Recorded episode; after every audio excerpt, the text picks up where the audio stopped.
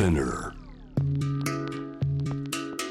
グローバーがお送りしております。J-Wave ジャムダープラネット続いては海外在住のコレスポンデントとつながって現地のニュースを届けてもらいましょう。ニュースフォームコレスポンデント今日はドバイです。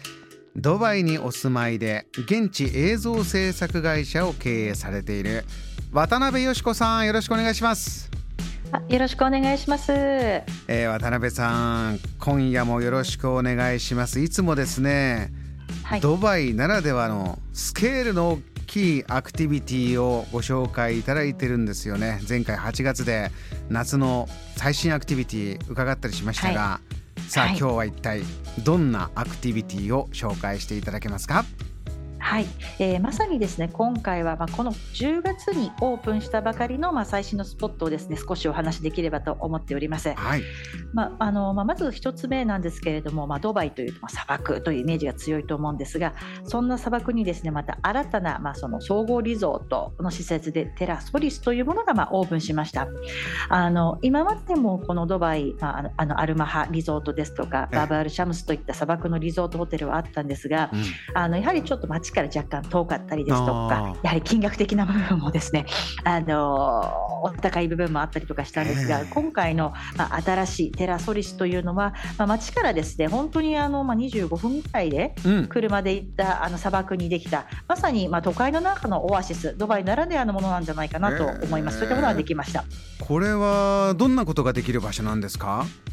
そうですね。基本はホテル施設ということであの私がすごく面白いなと思ったのがホテルなんですけれども、まあ、お部屋のカテゴリーによってはこの,、まあ、あのドバイとか、まあ、この湾岸諸国で昔からいるベドウィン遊牧民族の人たちが住んでいたそのテントですねうん。をあしらったような、まあ、宿泊施設のカテゴリーがあったりですとかそういったところが今までにない、まあ、そのリゾート型ホテルの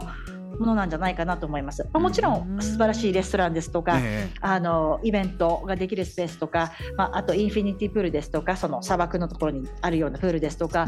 のいかにもまあドバイらしい感じですね。まあ、ただここは夏あの冬限定なんですね。やっぱりそう今なんですねそうですね今のところ、まあ、来年の、まあ、6月までということでやっぱり真夏ですとやはり暑いので、うんうんまあ、6、7、8、9はお休みでまさに期間限定の、まあ、リゾートという形になると思います。こちら大きさでいうとどれぐらいのものなんですか？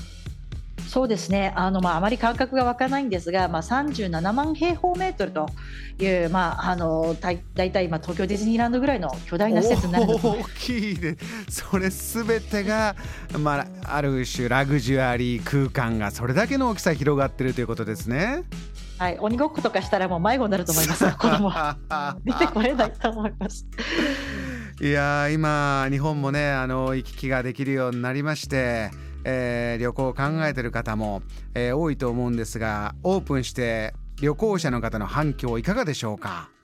そうですねまだ正直なところ逆に海外へのお客様に対して知られていないリゾートですですのでまさにこう隠れリゾートになるのではないかと思います。まあ、これから知られていくあの場所になりますので、あのー面白いかと思いますね。まあ、ドバイに住んでいる方でアンテナが高い方も知っていますけれどもこちらの施設はい。渡辺さんこの新しいテラソリスはお値段も今までのものは大変高かったけどということでしたから少し泊まりやすいような価格帯なんですか？そうですね、あのやはりあの、まあ、時期によるんですけれども、あの比較的あの一番お安いカテゴリーとかですと、あの今までとは違ってあのお安い金額になりますね。はい。今までとは少し違ってアクセスよしお値段も行きやすくなってるんではないか。テラソリス一つ目ご紹介していただきました、はい。渡辺さんもう一つもお願いできますか？はいえーとまあ、去年ですねいろいろ、まあ、あの話題になりましたドバイ万博はい。が今年の3月の末に終了して、あの多くのですねドバイにいた人たちが、まあ、万博ロスというような、うん。あの状況だったんですけれども、まあ、一旦ですねいろいろなパビリオン撤収事業とか、まあ、掃除をして実はまたこの10月にですね、えーエクスポシティという形で、えー再開しました。えー。まああのまあ、もちろん日本館とかはあの全て撤収とかもほとんどのパビリオンは撤収してしまったんですがはい。あのテーマパビリオンですね、えー、モビリティですとか、まあ、テラというそういったあの、まあ、オポチュニティというパビリオンとか、まあ、話題になったギネスを3つも持つようになったサウジ館とかあの、まあ、人たちが集まるアルワスルドームというものが、まあ、残っています。まあ、あのファミリー向けとしてはですねやはりあのシュールというまあ巨大な噴水ですね、えー、あの再利用しながら水の再利用をしている噴水なんですけど滝みたいなものですね噴水といえども、うん、